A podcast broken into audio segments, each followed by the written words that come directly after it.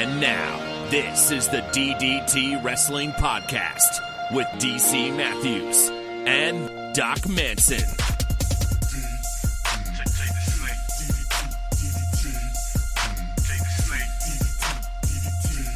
Doc Manson at Doc Manson. How are the mango bars? Well, I've only had like a bite or two of the mango bar, um, but it was quite good. It was quite mango-y. Mango is not one of my favorite flavors um, of things, but I would say, much like the melon bars, that the the taste is true to the fruit. It's it's a sweet but intense mango flavor, um, just as the melon bars. There they are. The melon bars are an intense. Wait, wait, wait, wait, wait, wait, hold, wait, hold on. I thought you were out of melon bars. Did you get more? Or no, no, no. I had I had two left when last we talked, and now once I consume this one, there will be one left. I Uh, I, I don't necessarily, um, you know, scarf these things down. It's been a while since I bought these, even, but um, but they're good. They are good in a pinch. I enjoy them. I just uh, yeah, I don't I don't always eat a a frozen treat every night. I, Is is it just that you have a rotating uh array of frozen treats or or treats? Is it that Mrs. Manson is making some delectable dessert, you know, every other day or every day? Is that what happens? honeydew. Um, yes, yes, that is a large part of it. There's two different types of ice cream in the freezer. There's also a package of Snickers ice cream bars. There's these. There's the mango bars. Earlier in the week, she baked a funfetti cake with vanilla frosting.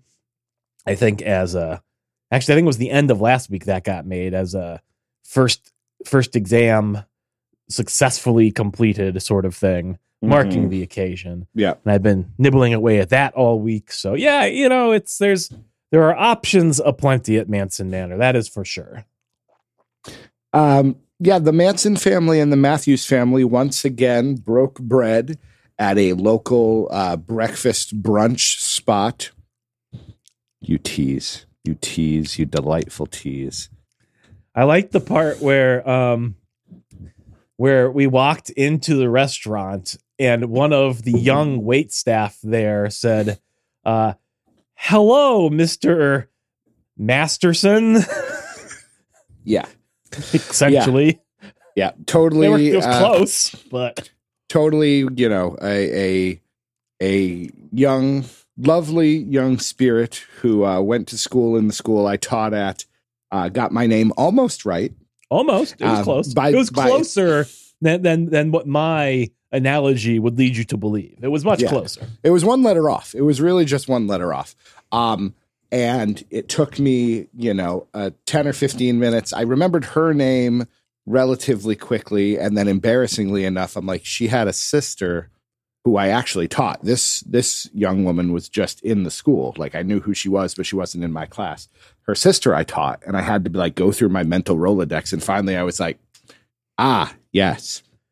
So I was able to save face a little bit and, you know, call her by her name and have her, you know, send good wishes to her sister on our way out the door. But yes, I that is the downside of that delightful restaurant. My favorite part, I um was when the food took a little longer to arrive than a certain person at the table would like.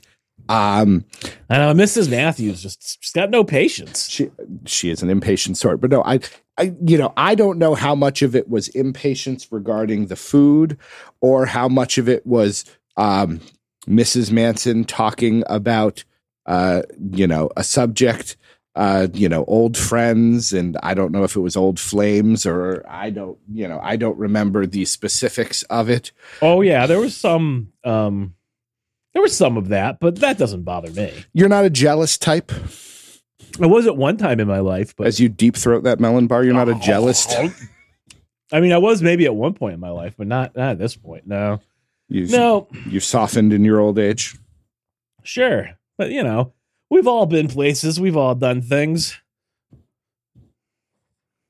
you know, that's Fair. where, that's how we end up where we are today. Fair, fair, fair. Um, yeah. So yeah, you were a little uh, irritated waiting for the food to arrive. It wasn't so much the food, it was that the waitress was basically non existent. It took her forever to take the orders. It took her forever to to come back with the drinks. When she did bring the drinks, she brought me a coffee. I hadn't had a coffee yet that day. Ah, and she didn't bring any uh, half and half or creamer. And I don't drink my coffee black, so I had to wait for her to come back, which took forever. She she was not attentive, and then once I finally had the creamer and started the coffee, uh, I think I was out of coffee before the food ever arrived. That didn't get refilled until Mrs. Manson grabbed another passing waitress who just happened to have a carafe of coffee to refill it. And then, as we, you and I both know, uh, you can see into the kitchen from fr- in this particular restaurant from where we were sitting, and above the counter there is where they put up the food. They put the food up to go out, and our food was up and sitting there for. I mean, at one point, Mrs. Matthews and I was going to back her up. I was going to be the muscle if we had to. She was like, "I'm just going to go in there and get it," and I was like, "Let's yes, yes, we should do this. Let us go." Mhm. Uh, the champ, aka Papa Matthews, at a Friendly's one time w- went behind the counter and asked if they wanted him to work the grill station to make the food, since it, see, it had been close to an hour and the food had not arrived. And so well, that is ridiculous. I Yeah. would have left. oh my god. No, no, that's not how how Dad works. Dad went back and sarcastically asked if he should man the grill station, um, and they asked. They said this was for employees only, and he said yes, but clearly no one's working here because we don't have our food. So let me ask you a question. Growing up, did you did you frequently go places with your parents, and and, and that things like that would come up, and and your your your your cheeks, which are always have this nice, colorful rosiness to them. Um, did, did, did you did you frequently find your cheeks burning? Um, sh- were you sheepishly trying to fold into yourself when No. when events like this would happen, or was this a, was this not common? This was a uh, maybe you reveled in it. Maybe you were this- like, "Yeah, champ, you get him." this was a very extreme case. Uh, my dad and I think I've inherited this. If long time, uh, long time listeners uh, can pay attention and hear sometimes the irritation in my voice uh, as we discuss certain people or certain things. I've never Um, heard you be irritated once in your life. You're a kind soul. Um, but, uh, you know, dad worked uh, for pretty much my entire um, childhood. He was a health inspector. He went to group Mm. homes um, that, you know, places that looked after the, uh, I'm not going to, the intellectually disabled. I don't know if that is the PG term of the day. Um, but he would go to those places and make sure that they were you know meeting specifications and doing those sorts of things. Um, and so that included getting up at 4.30 in the morning and going showing up unannounced to watch them make breakfast and to watch them serve breakfast. It sometimes meant staying you know so he had very little patience for institutional um, hijinks or you know things that were not managed particularly well.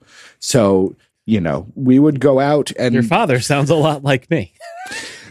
maybe that's why we get on so well. Maybe that's uh you know my mom is a kinder person but she is also she's the one who uh does not hesitate to send food back.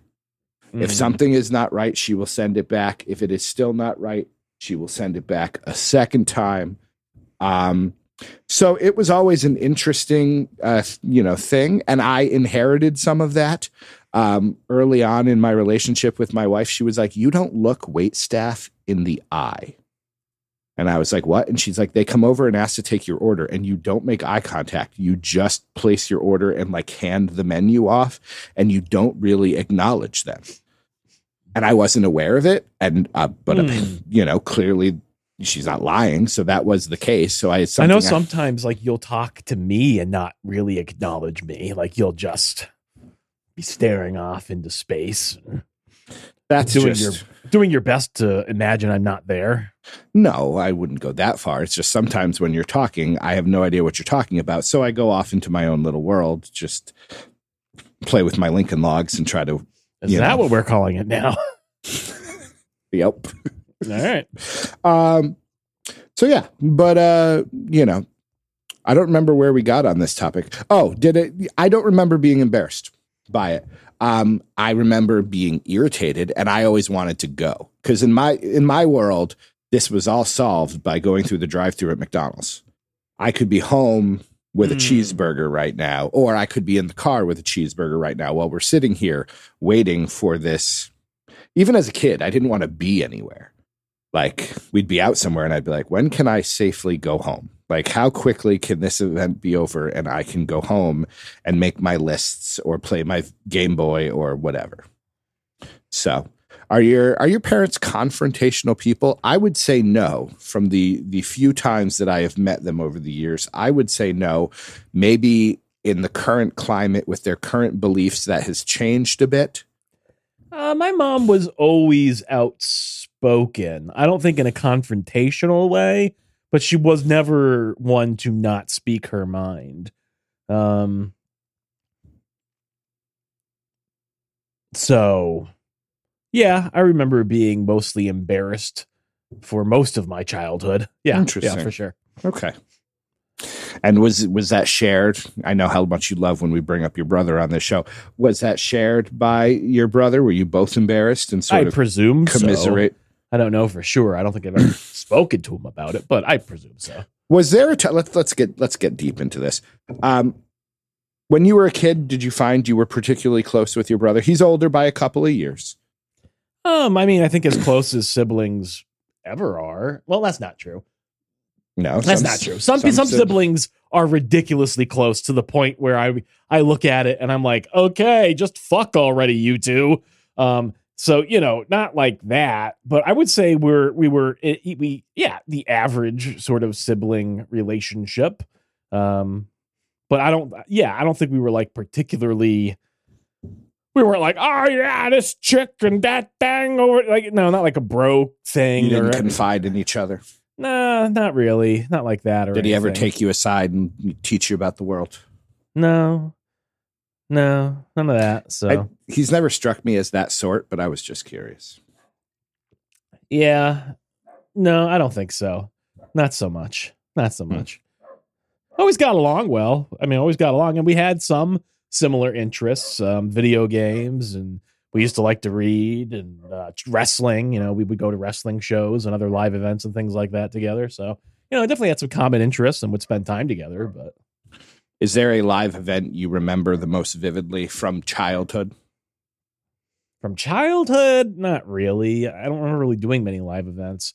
I mean, maybe like we went to go we went to go meet like um Texas Tornado and Jake the Snake at the local mall. So Cool. we went That's always with cool. my brother and my mom to do that. Um trying to think who else we might have seen there. I can't that's all I can remember. Maybe Jimmy Snuka. We saw I think maybe we met Jimmy Snuka too. Um these were like different events. They weren't all there at the same time. It was usually go meet one of these guys when they were around, you know. Sure. Remember Jake the Snake was cool. He was cool as hell. But I imagine. and actually I think the Texas tornado when did when did he when did he pass? Mid 92, 93. I'm going to guess. Yeah, I'm pretty sure I met him like the week before he passed. Wow. Yeah. I seem to remember meeting him and like a week later he was no longer with us. Yeah. I met Owen Hart, but it was probably four to five years before he passed. That was precursor to WrestleMania 11, that fan fest in Hartford. Yeah. Yeah. But um, yeah, that's a, you know I I'm always very interested in sibling dynamics because I am an only child. So the fact that I don't have them, uh, you Yeah, know, like as a kid we'd play together, you know, uh do shit outside and do you remember? do you remember looking up to him and admiring him being the younger sibling? mm, again, you don't present that way. You present as the older sibling. You present as the older, slightly more responsible, slightly more well put together. Usually the younger sibling is the one who kind of is a mess. Sorry if your brother ever listens to this. Yeah, I mean, I don't know. Um, I think I probably did look up to him because he was my older brother, especially when I was quite young. And I think, you know, I probably was like when he was first going to high school and even when he went to college and stuff like that. I think there was probably some degree of that. Sure, Mhm. I think so. I don't think it was like overwhelmingly. Like, I don't think, like, again, like, you know, movie style, like, uh, idolizing my older brother. He's in the army. He's a he's a good guy. Like like you know, not like anything like that or or whatever. But No. um, but yeah, I, I think there was a reasonable amount of that. Yeah, you know, I think I think anybody who's got an older sibling, as, assuming the older sibling isn't just completely uh ridiculous. I think there's always a degree of that to some extent. But I would even think because I was gonna say, I, I was gonna say, it's not like he was dealing drugs or something like that. You, but I, I guess there's probably some people who would look up to an older brother dealing drugs. I he probably has a pretty awesome snake, and he's got a van and it's a cool jean jacket. Like somebody's looking up to that. Who am I kidding? Yeah, I, I do think there is that. I think that no matter what, but I also do, again, I assume that you always look up. I know that, you know, my wife's younger brother looked up to her in uh, his own way. And then when I entered the picture, he was still in high school. Wow, that's crazy. He's I got two kids and, you know, has worked as a law enforcement officer off and on for a while. Um, but, uh, you know, he was still in high school.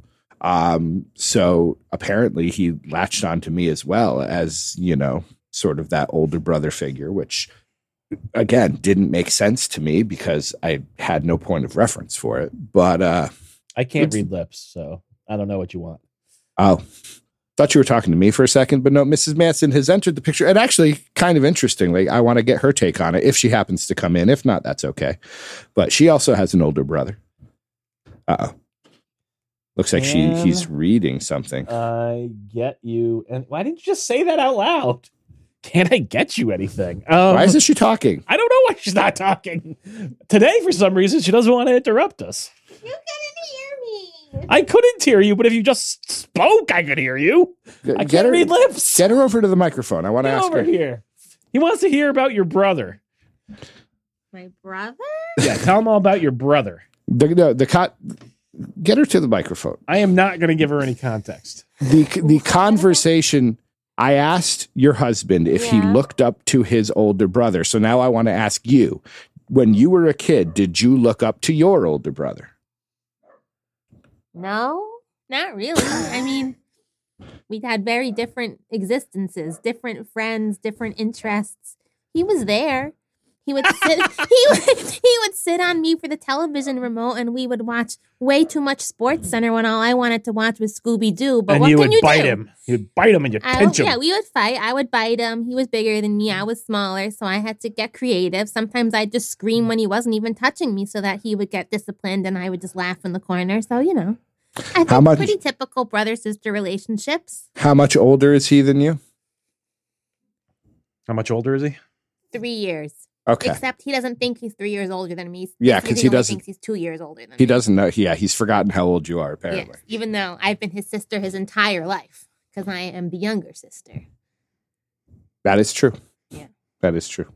Well, that's not true because technically he was born first. So there was a time that you weren't born. Right. You've been his sister all of your life, Correct. Yeah. n- not his life. Yes. What what'd you bring? Doc, what are you ordering? She asked, don't "Can I get I'm you ordering. anything?" I don't know what's on the menu. Can I bring you anything? I mean, I ate a melon bar. I've got half a glass of water. I'm gonna need more water at some point, but I mean, I, I don't know if you I, come check back in 15 minutes. Okay. Thank you. Smooches. She's good. Yeah, she's the best. She's good. She's good. I, uh, you know, I came home to lovely food picked up from the, you know, local farm stand and things, and we made dinner. And then I moved a TV into the craft room so that my lovely wife can be working in there while watching TV. while we're recording. So that was Yeah. our setup. There you go. I should go see if she wants anything. You probably should. I'll just vamp. Yeah. that's all right. I think it's okay. Uh, what's new in the life of Doc Manson? You did mention your first exam. The exam happened. Uh, Yeah. People did well. Yeah. Uh, if I remember correctly, they did better than I think you were expecting. It seems like people are understanding the material. You did talk about, and I don't know necessarily whether or not, um, you know, you feel the need to me- talk about this in great detail on the podcast, but you did mention uh, the idea of gatekeeping a course, which I found to be an interesting topic. You know, this idea that there are some courses that are set up for people to fail to sort of weed out those who can't take it and, you know, Yeah, and I don't. I don't. I nature. don't. Well, I mean that that certainly is a whole different concept. Weeding out. Uh, I guess when I say gatekeeping, I mean it a little bit differently because I don't necessarily because weeding out. I feel like is intentionally making a course difficult to the point that a good portion of the population is going to fail. Um, I feel like that's what people usually mean by weeding out. But by gatekeeping, I mean like gatekeeping the experience um, from here on out. Because, for example, like this is a course that is taken by a lot of pre professionals. So people that are planning to go to med school or dental school or uh, vets or nursing or nutrition or, or you know a lot, a lot of different sort of pre professional, pre pharm, um, all sorts of things.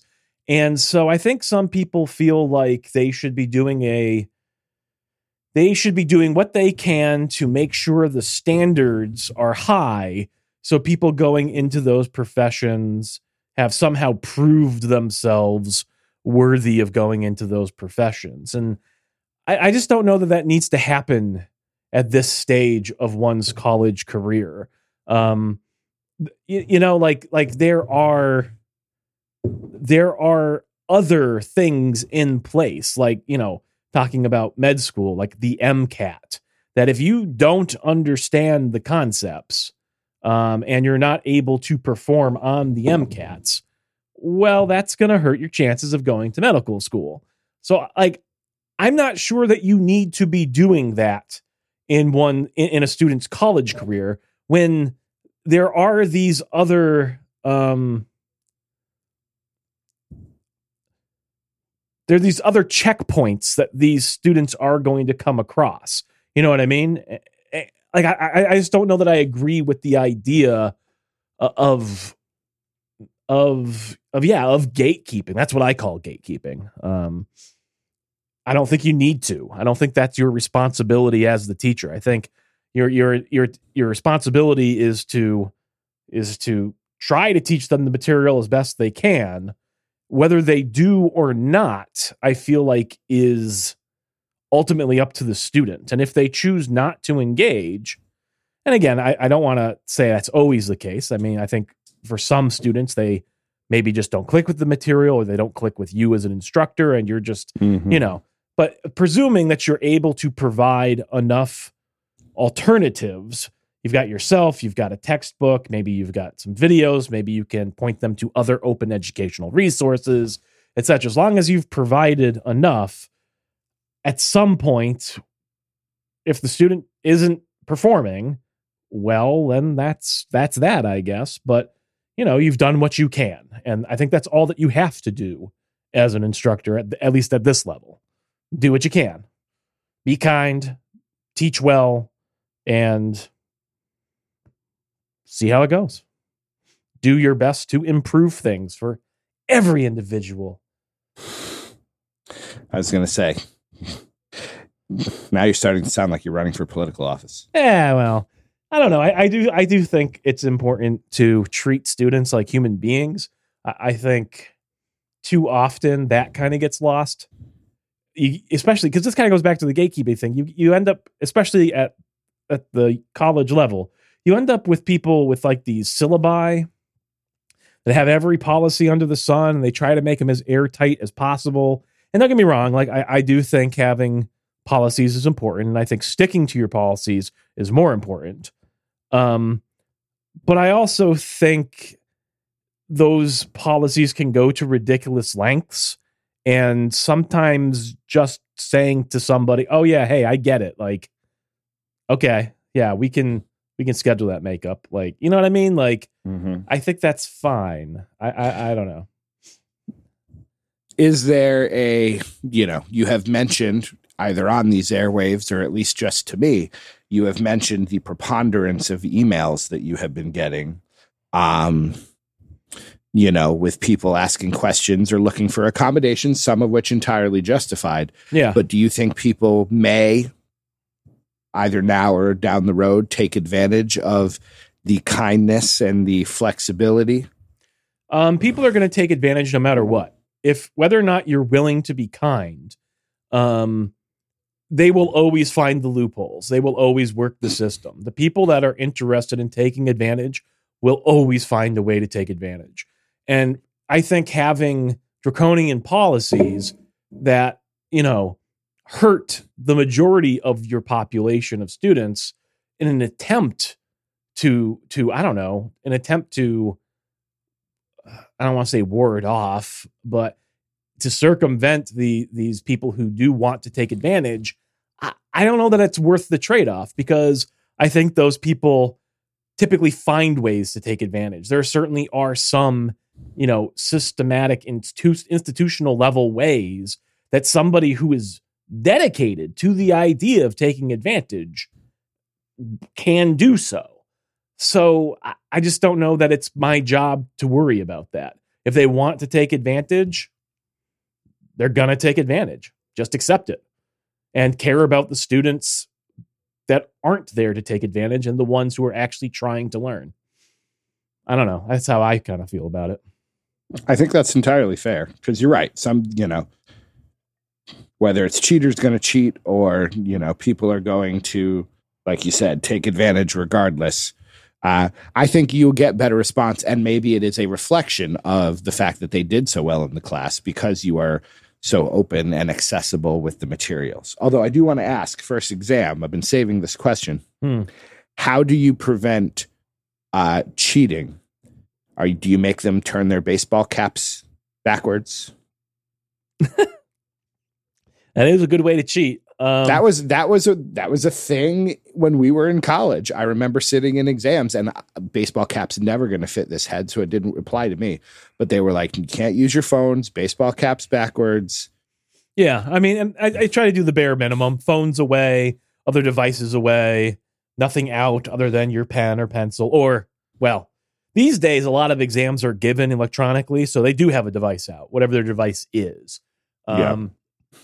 But if you're doing that, typically you're having them use a piece of software that locks them to the browser screen. They can't go to other sites. And again, there are ways around that. Some of it trivial, right? Sometimes in some versions of Windows, if you just open up the the the application switcher, like you can get a preview of something else that you have pre-opened in the background. So like if you just opened up a photo of your notes, you could you could potentially see that. You know what I mean? So like again, the point is you do what you can to discourage, right? And that's Mhm. always what proctoring in person was about and having people turn their hats backwards and all that. You do what you can to discourage cheating, but I don't know. I think after all this time, at least my time um, in and around academia, uh, I, I just don't think that you can prevent cheating. I think you can discourage it, but the people that are going to want to beat the system, the ones they're going to find a way. And again, that kind of goes back to the gatekeeping thing. I'm not sure that's my problem. I'll discourage it as much as I can. But at the end of the day, if they don't learn it, if they don't really learn it themselves, okay, I mean, they might do well enough in my class, but are they going to be able to pass the MCATs? That's their problem at that point. Yeah. Uh, you know, I, I do want to point out I I teach seven and eight year olds. They just took uh, a you know online math test because that's what we're doing to seven and eight year olds these days. And I have to put them on their Chromebooks because each kid has a Chromebook in my classroom. I have to put them on a pre installed lockdown browser that prevents them from opening any other tabs. That's exactly what we use. And it doesn't work 100%. I'm sure you've noticed. Yeah. Uh, but uh, they're eight. They can find a YouTube video if they want. Um, they can, you know, do that, but they're not going to go look up the answer to a math problem. Like, and I understand it's a district wide thing. Middle schoolers might be different, but I'm like, can you cut the young kids a break and me as someone who now has to go around and either teach them how to do it or go around to all 16 Chromebooks and do it manually to put them in? Like, it's ridiculous. I will say I was very surprised in this um, first assessment. I, I told them no calculators because there is a calculator built into Lockdown Browser that Yeah. you can enable. And I enable it with the scientific functionality. So they're good. I tell them you don't need a calculator, use the scientific calculator built into Lockdown Browser. The number of people that do not know how to use a software calculator blew my mind. I couldn't believe the number of people who were like, How do I make this negative? How do I do the log? Because, like, you do have to do things out of order. It's not intuitive, right? You have to do, like, if you want to take the log of negative three, like, you read it left to right, you go log negative three, but that's not how it works. You do, you input the three, you, f- you do the plus slash minus button to flip it to a negative, and then you Then would you go to the log. log button, log to the X, and X is whatever you per- previously typed in. Um, the number of college age students that have no idea how to use a software calculator really surprised me. And I, I, I, I, I find that happens more and more. I realize, DC, I Doc. realize I'm a smart guy. Okay. I, I- realize I I'm, I'm a, I'm a pretty Never smart individual. And I realize that I'm pretty tech savvy, right? I've been working with computers and bullshit my whole life. It's been a hobby. I love it. But I really, sometimes I really can't believe the things that people don't know how to do. It just, I, and I have to take a step back and I'm just like, oh, I guess, I guess most people don't know how to do this. Um, yeah, I don't know. It just, it always throws me off sometimes because I don't think of myself as being particularly smart in most parts of my life. I think I suffer from imposter syndrome a lot, where I feel like I actually don't belong amongst all these smart people um, in many of the places I have found myself. Um, but yeah, I sometimes I have that revelation where I'm like, oh yeah, maybe maybe I am just a, a smart guy and I should not expect this of people. You've also, over the decades, put in your 10,000 hours of work in this area. Absolutely. So, so that knowing that, you know, knowing how to do log negative three is second nature to you. For me, I'm like, I don't remember what a log is, except for a Lincoln log. Um, but, you know, Log base like, I- 10? I, what? Log base 10? Natural log? LN? Log base E? No? Nothing? Not doing anything for you? The natural log? No. Okay. As you were. No. I remember I I had a TI 83 graphing calculator at one point and I remember trying to figure out how to make some very cool designs with the graphing formula but I don't remember a single thing about what I did with it except that I had one.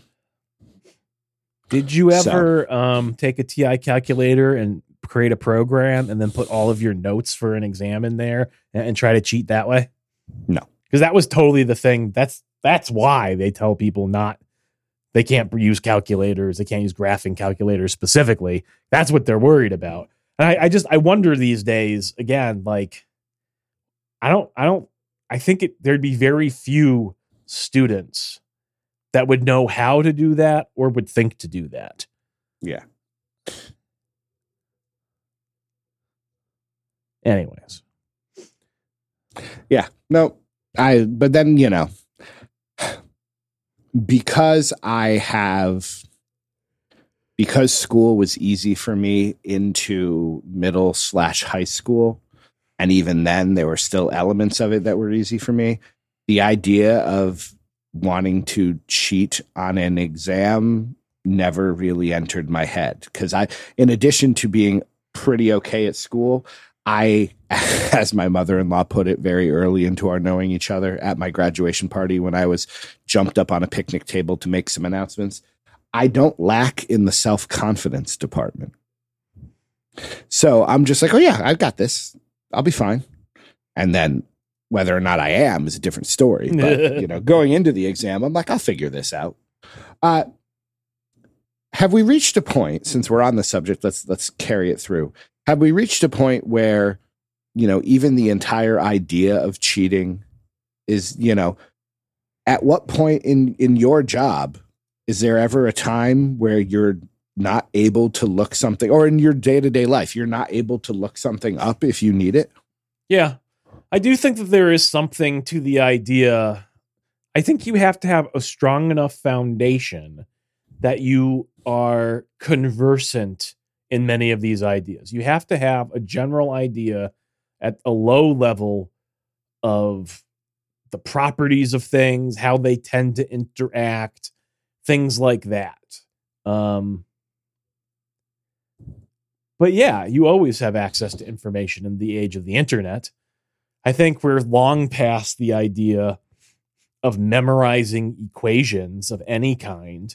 I mean, I think you might you might ask a student to memorize an equation if you're like, listen, you're going to need to use this for eight weeks of your laboratory, so just memorize it. I'm going to hold you to memorizing it now, so I so you know that you know it.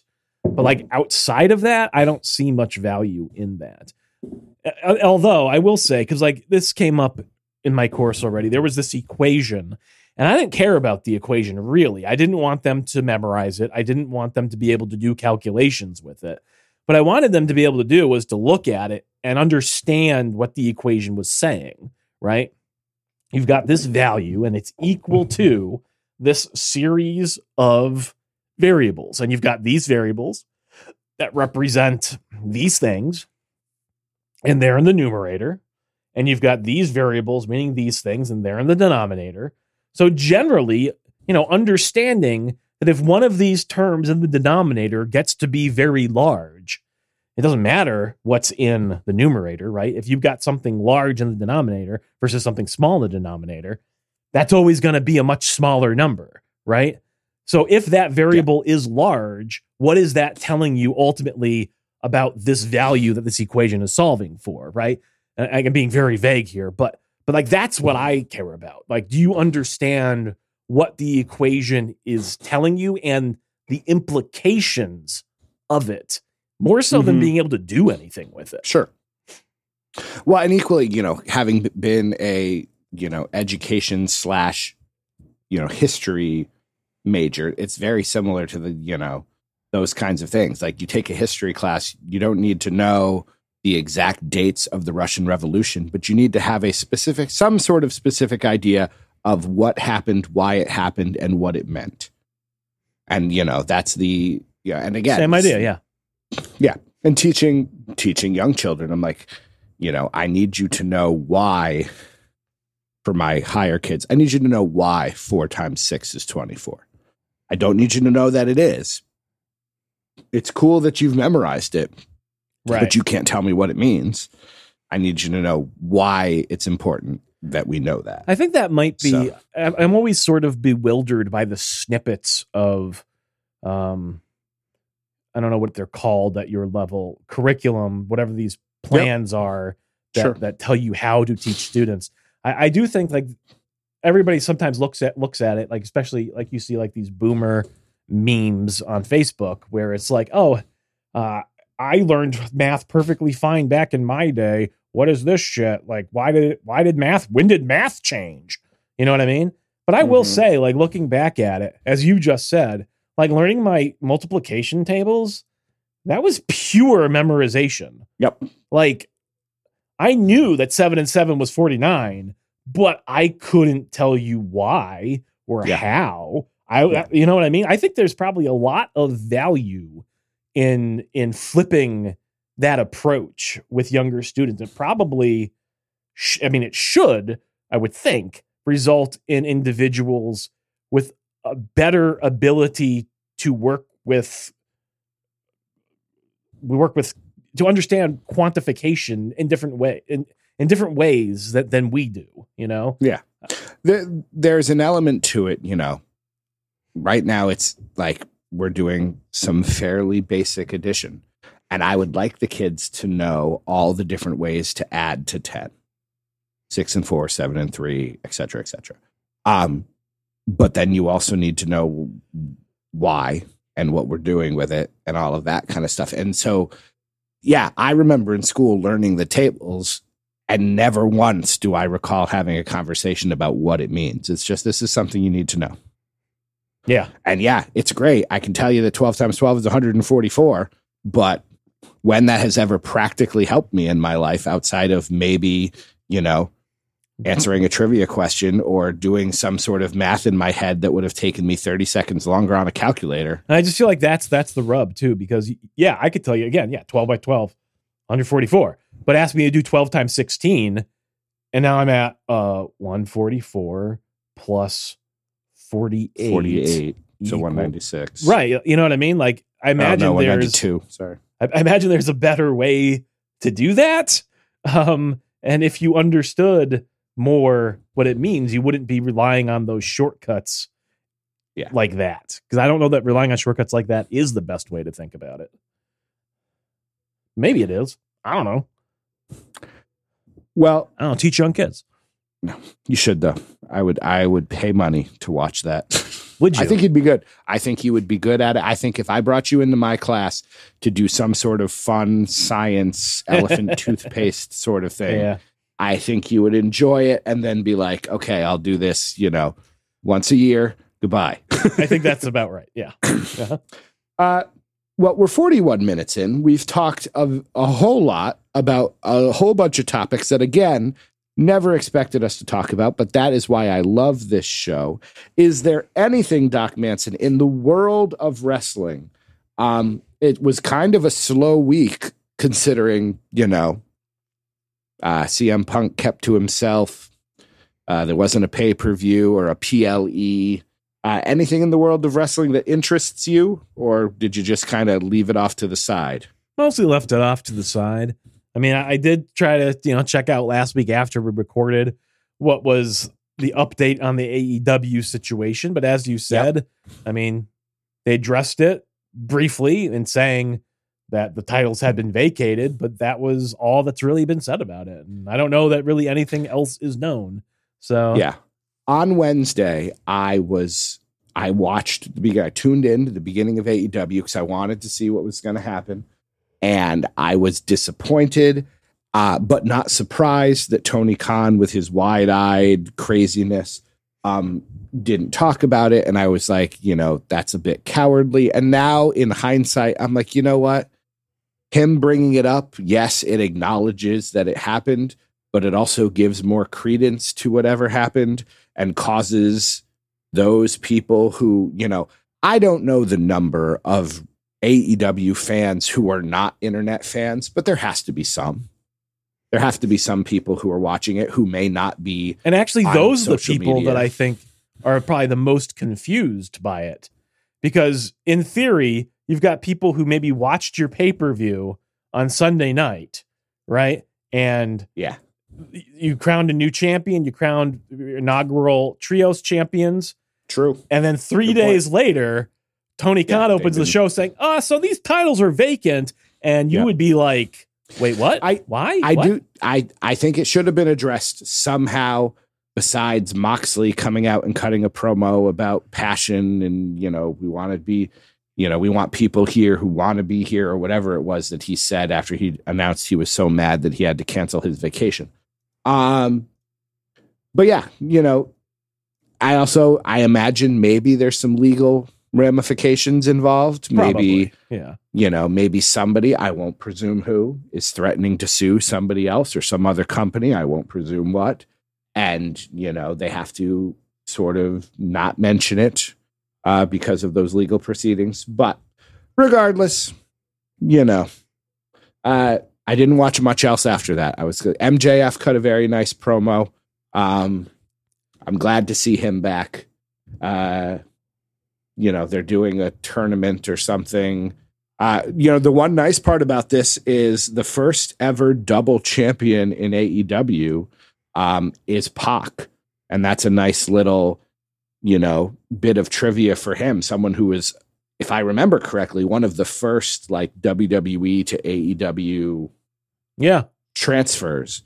Um, and then sort of disappeared for a long time. So now he's the Mid Atlantic champion and the one half, one third of the trios. T- That's nice. You know, Pocky two belts. I'm okay with that.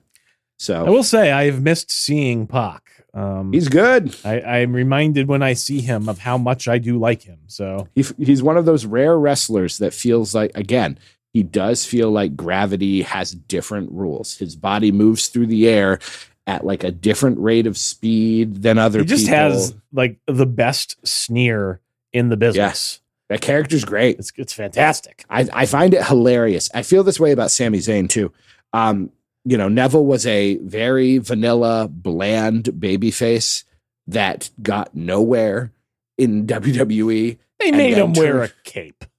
and then turned heel and became 32 times more interesting. And Sami Zayn, I loved babyface Sami Zayn, but his heel run, I was a little nervous about it. He's doing fantastic. This whole thing with him is part of the bloodline. I continue to say he should be the one to beat Roman Reigns for the title at WrestleMania.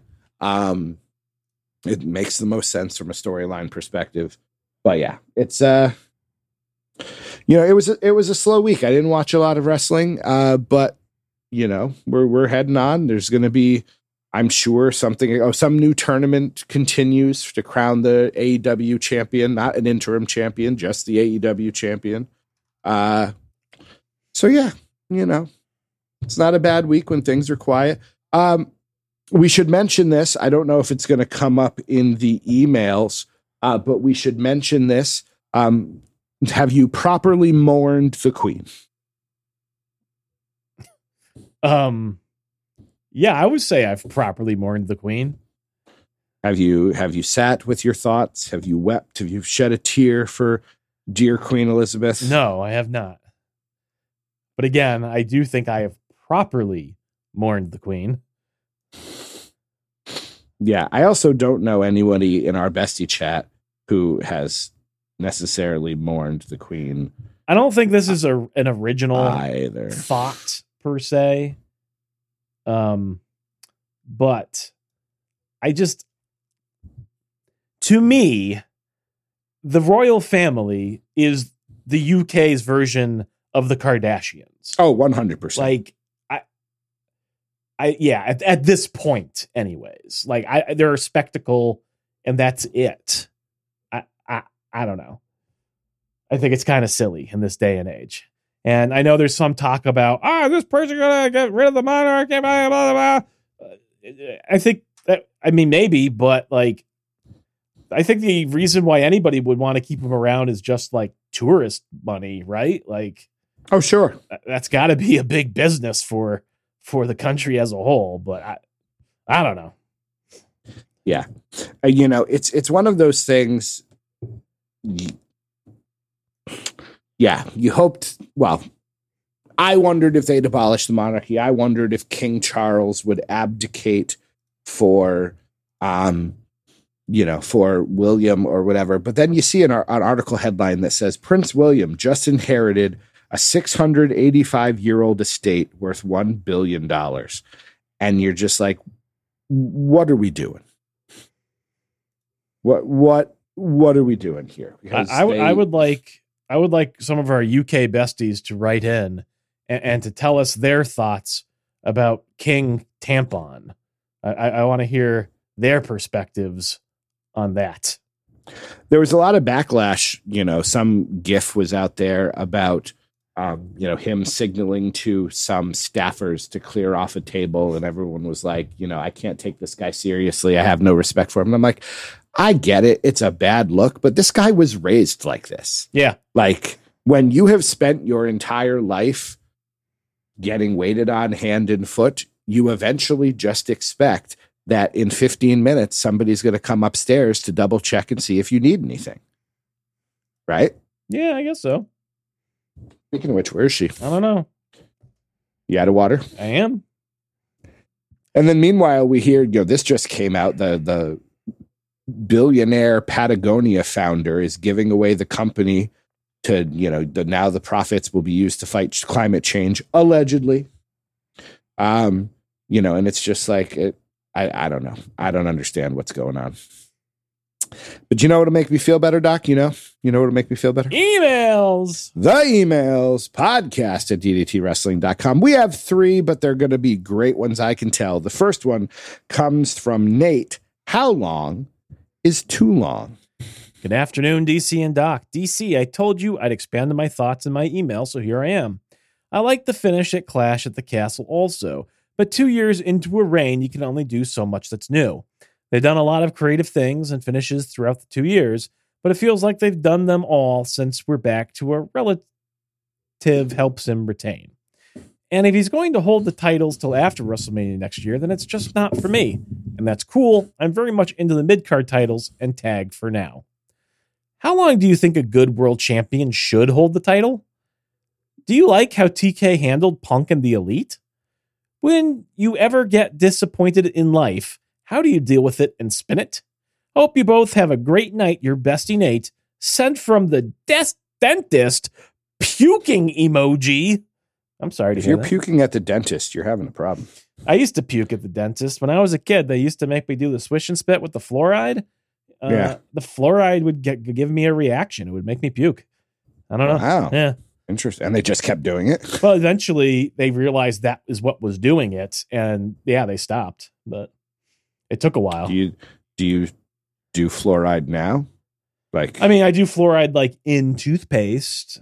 Yeah. Um, but like, the, the, if you remember when we were kids, there used to be like this separate fluoride swish. Do they still Yeah. do that with kids or no? I'm assuming so. I don't Yeah, they probably do it in counties where there isn't fluoride in the water still. Um, but um, yeah, there was that. And then when, when we used to go to the dentist, they used to do these things like these things that they would put in your mouth, these forms, right? And they would fill it with this paste that was like a fluoride paste and just like the peanut butter. yeah, they had different flavors, bubble gum and whatever. Um, those in particular would make me puke. I remember just having those in my mouth, and like the dentist would walk away because you know I had to sit for a while, and I'd just be puking the whole time. Um, and it took a while before they realized, probably even a that I was puking. So I don't know if I necessarily told anybody the first time it happened. I was just like, uh, you know. Um, and then Wouldn't they be aware? I don't know, maybe. Do you puke differently than other people? Is it invisible somehow? No, but like if you puke into the sink thing, it's gone. If it's a liquidy puke, and if you're going to the dentist, you haven't really eaten necessarily. Okay, So that makes more you know, sense. All don't right. know. I was going to say. And I was real young, so I don't really remember if this was a recurring thing. But I do remember puking at school because of the fluoride swish. I remember puking at the dentist. And then I think after we figured it out with the dentist, then I got a note from the dentist that excused me from doing the swish at school. And that was that. Hmm. But Interesting. I don't know what it was about it, but yeah, I don't seem to be like allergic to fluoride itself or anything. Yeah. but I, I, I don't know. Uh, Nate, I, I tried to explain this. It's hard to do in 240 characters or whatever the limit is now. Uh, here's why I liked what happened at Clash of the Castle. According to WWE canon, not talking about NXT, you have to kind of ignore NXT 2.0.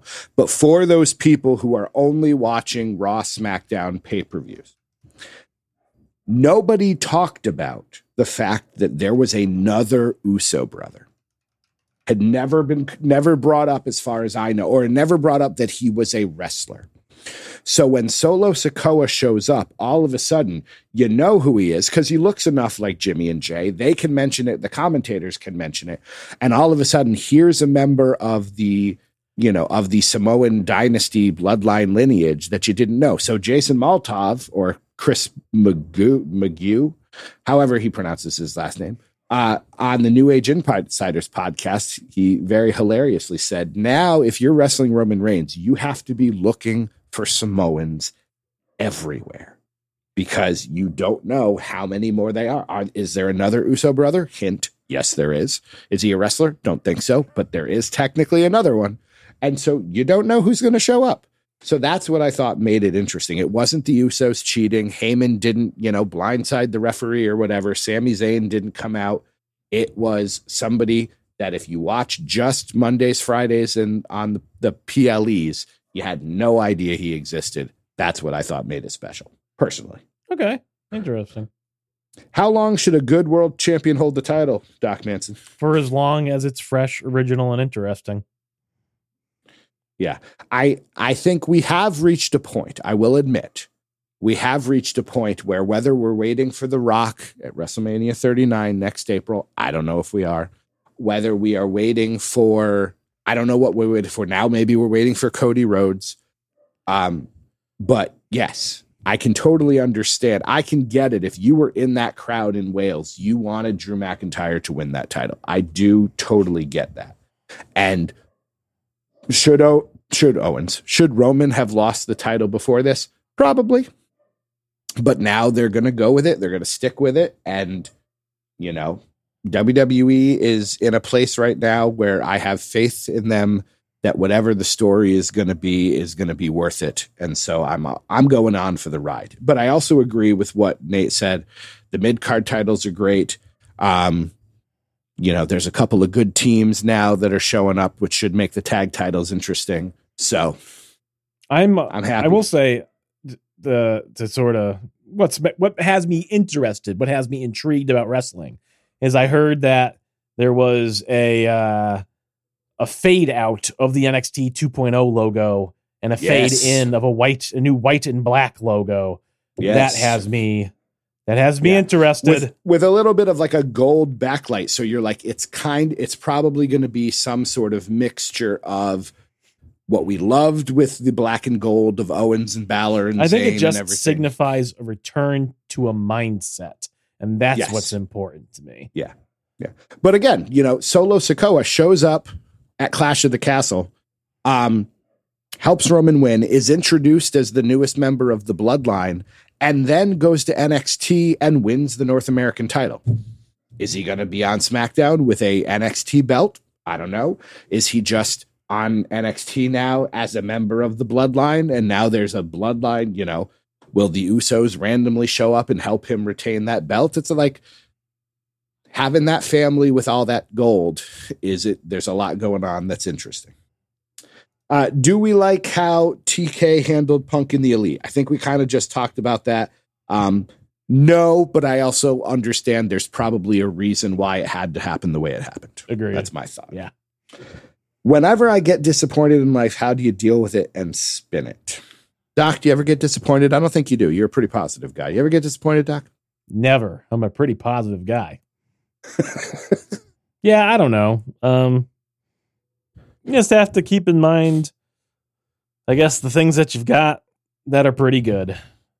And don't forget don't ruin those things because of other things. Mm-hmm. Uh, uh, Nate, buddy, bubby, baby, I'm gonna I'm gonna teach this as I would my class. So I don't think you're eight years old. I know you're much older. You're at right. least Everybody, 15, everybody break out old. the Chromebooks. Open up lockdown browser. Let's, let's sit crisscross applesauce, hands in our bucket. Um, you know, the first thing we have to do is we have to understand that it is okay to feel disappointed. We're going to feel those feelings, and it is okay. It's not a bad thing to feel disappointed, and it's okay to let yourself be disappointed for a while, depending on your level of disappointment. Because, class, there are different types of problems and different types of disappointments. We have small problems, big problems, and serious problems. If you are disappointed about a small problem, you have to talk to yourself a bit and let yourself know that it's a small problem. And, you know, I didn't get to use the elliptical machine I wanted. Somebody else was on it. You'll be back at the gym tomorrow. Hopefully, you'll be able to use the elliptical machine then. Bigger disappointments allow for bigger feelings, and you can be disappointed for longer, but you also have to, again, find the positive. I highly doubt that everything in your life is disappointing. There is going to be something to hold on to that is working well. If it's if your job's not working great, your fa- hopefully your family's doing well. If your family's not doing well, hopefully you have a good group of friends. Wrestling is great. Distractions are great. The Minnesota Twins, hold on, let me check the standings here. Are the Minnesota Twins still in first place?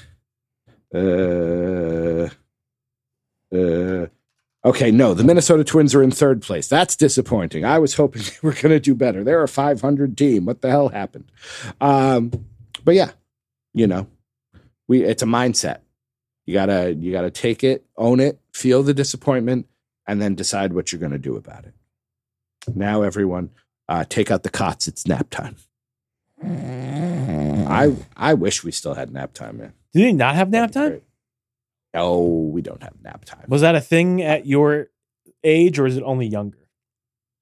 That's a preschool kindergarten thing. They'd have rest time. Like, you know, if you're in preschool all day, there's usually a rest time where people can take naps. But Okay. our next email comes from Glenn. I think he's going to steal at least one of our thunders here, possibly with our piece of positivity. Three, two, one, bake. Hi guys, it's Bake Off season again. So this week's question is: If you were on the show, what would be your signature bake? Mine would be a wicked Victoria sandwich I used to make before I was on my own. Thanks as always, Glenn. Are you not allowed to make the Victoria sandwich anymore, Glenn, because you're not on your own? I think you should still make it. I don't know.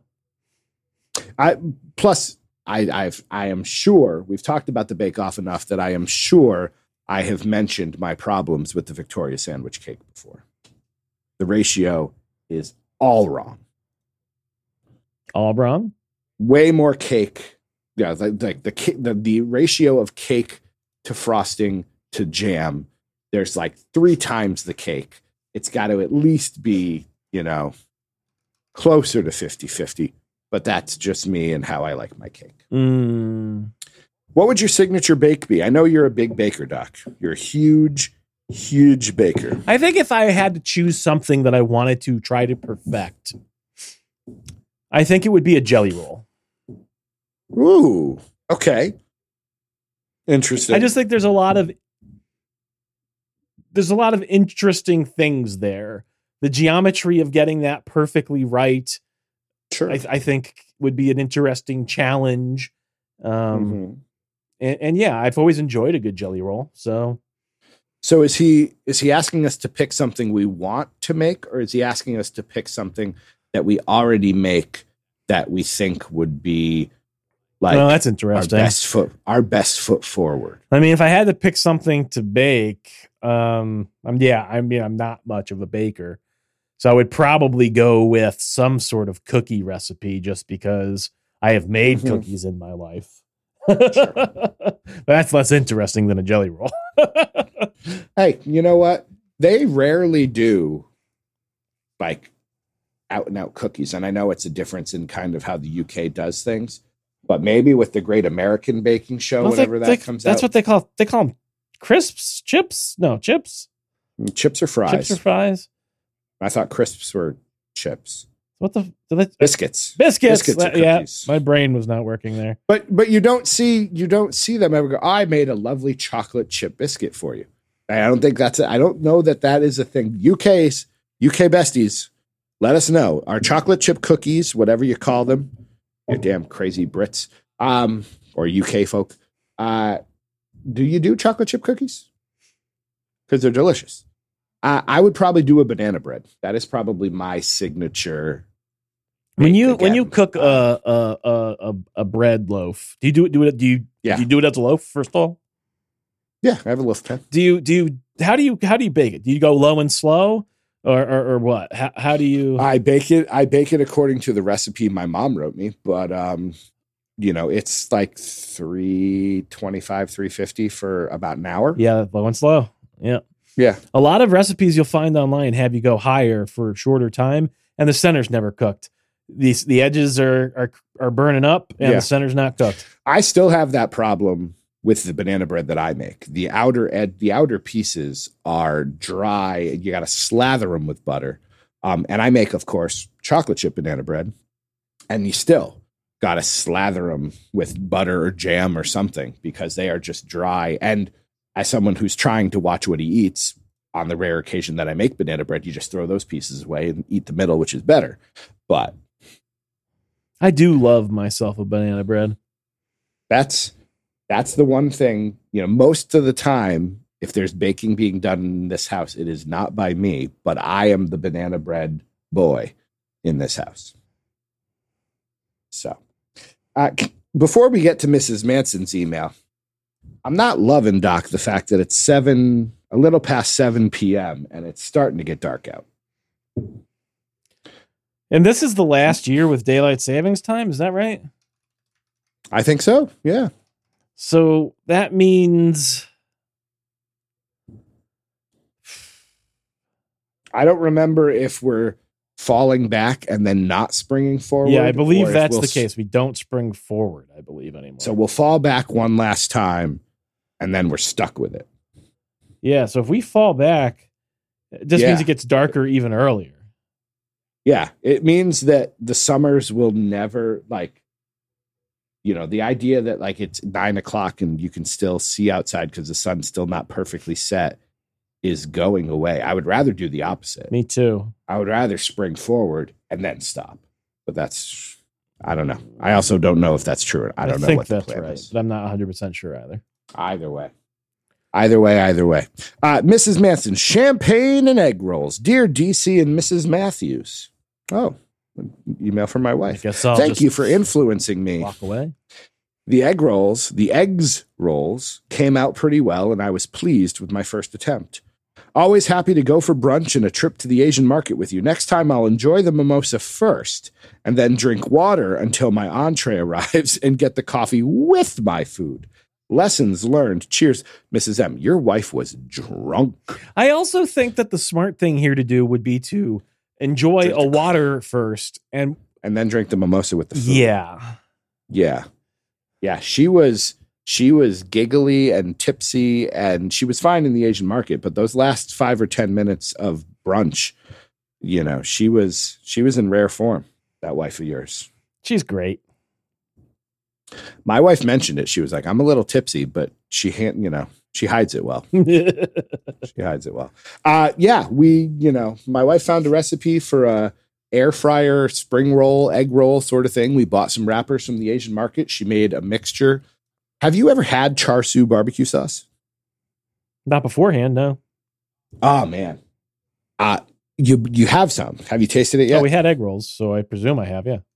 If you ever just taste the barbecue sauce on its own, um, it is exactly the flavor of the red pork that you get at Chinese restaurants. Hmm. Interesting. Okay. That's the pro- that must be the primary ingredient of that sauce because I bit into it and I was like, I need to buy some pork ribs and put this all over it yeah. because that would be delicious. Um, but yeah, no. So yeah, we shared the recipe. I think I don't know if I shared a recipe for the apple pie egg rolls. I think I just mentioned kind of a brief overview. But yes, uh, my wife's latest thing is apples, a little bit of cinnamon, a little bit of sugar. You microwave it till it gets soft and almost like an applesauce consistency. Roll it in the spring roll wrapper, pop it in the air fryer, and it's like a McDonald's apple hand pie thing, except way better. So Hmm. they're delicious. But yes, uh, always delighted. Uh, you know, I think this really should become a monthly thing brunch and the Asian market uh, until your wife can figure out the mimosa to food ratio. I mean, and if we figure it out too well, we'll just have to move on to multiple mimosas. That's true. And maybe by the second or third time, young Zoe will know I am not Mr. Masterson. Seems unlikely. Probably. Doc Manson, give me that piece of positivity. What do you got that's going on in your life that's good and getting you through the day?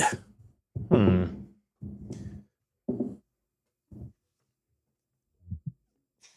Uh oh. I forgot. Every week we do this every I week. forgot.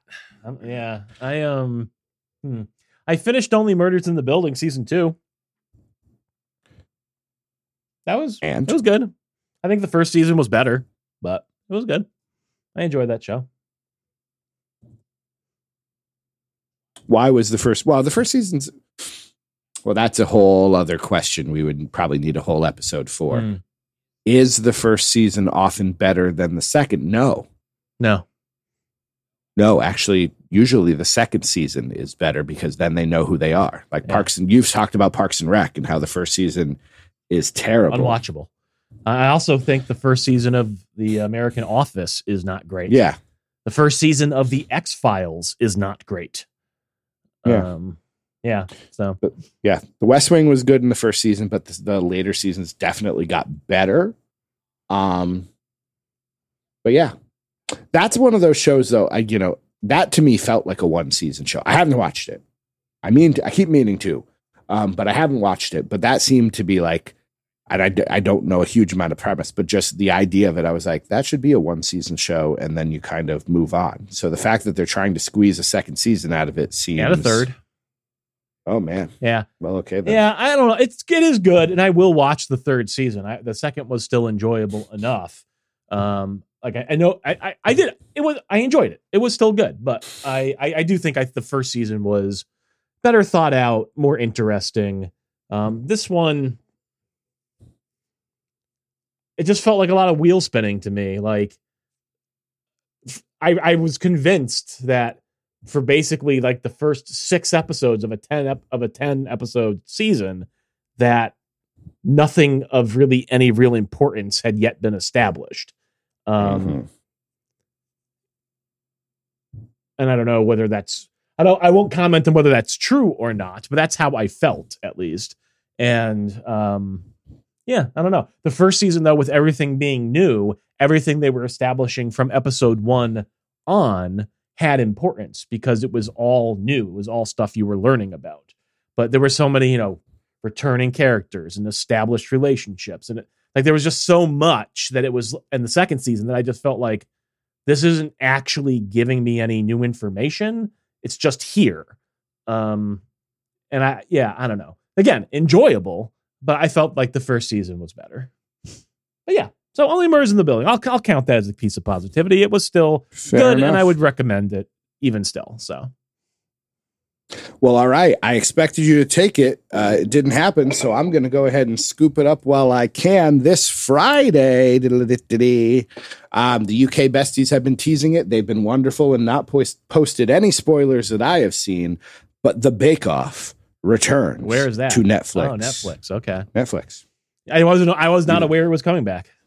Because you don't have Netflix, right? I don't have Netflix, and I I honestly don't think I had heard that it was coming back yet. So Yeah. all right, Um, shows how often you pay attention to the bestie chat. yeah, not much. Um, but yes, uh, new seasons started not much on Tuesday. recently. It's been busy. That's true. That's I true. apologize. Um, no, no, everyone knows you're busy. You get all the praise for just doing this show, let alone being part of the bestie chat.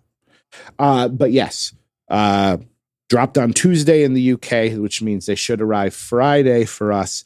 I don't know about the Great American Bake Off. I want to look that up because I the more I think about it, the more I'm excited about that. But yes, we'll get to see the, you know, the great uh November 30th, 2015. That's not true. Uh yeah, we'll get to see the great steely eyes of Paul Hollywood. We'll get to see Matt and Noel and Prue, and I'll get to fall in love with someone like I did. Oh, wonderful Giuseppe, my my love Giuseppe. Uh, you know, I'll pick a favorite and hope and pray that they make it through to the finals. Uh, but yeah, you know, uh, looking for things to watch is always something I need. I always need things uh, to watch. Roku, the Great American Baking Show, is happening on Roku. uh, Hmm. Does anyone have Roku? no. The Great, the Great American Baking Show. Yeah, apparently it came out in 2015. Baking Show, the competition, season one, season five. Oh, Oh, cool.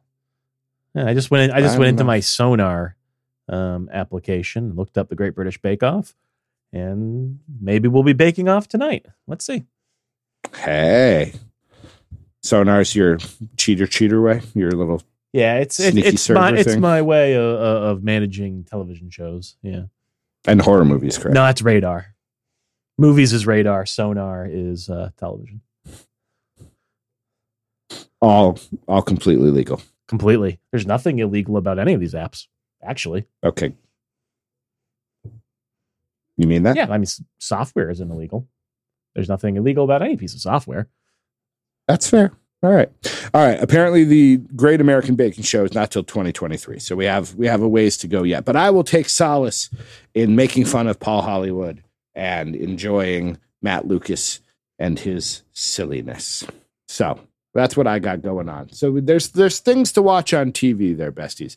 Take a break from watching your wrestling, take a break from watching your American football or your European football, and watch some great uh, TV. Doc Manson, anything else you'd like to say before we head on into that good night? If you'd like to have your thoughts read on the air, send us an email podcast at ddtwrestling.com.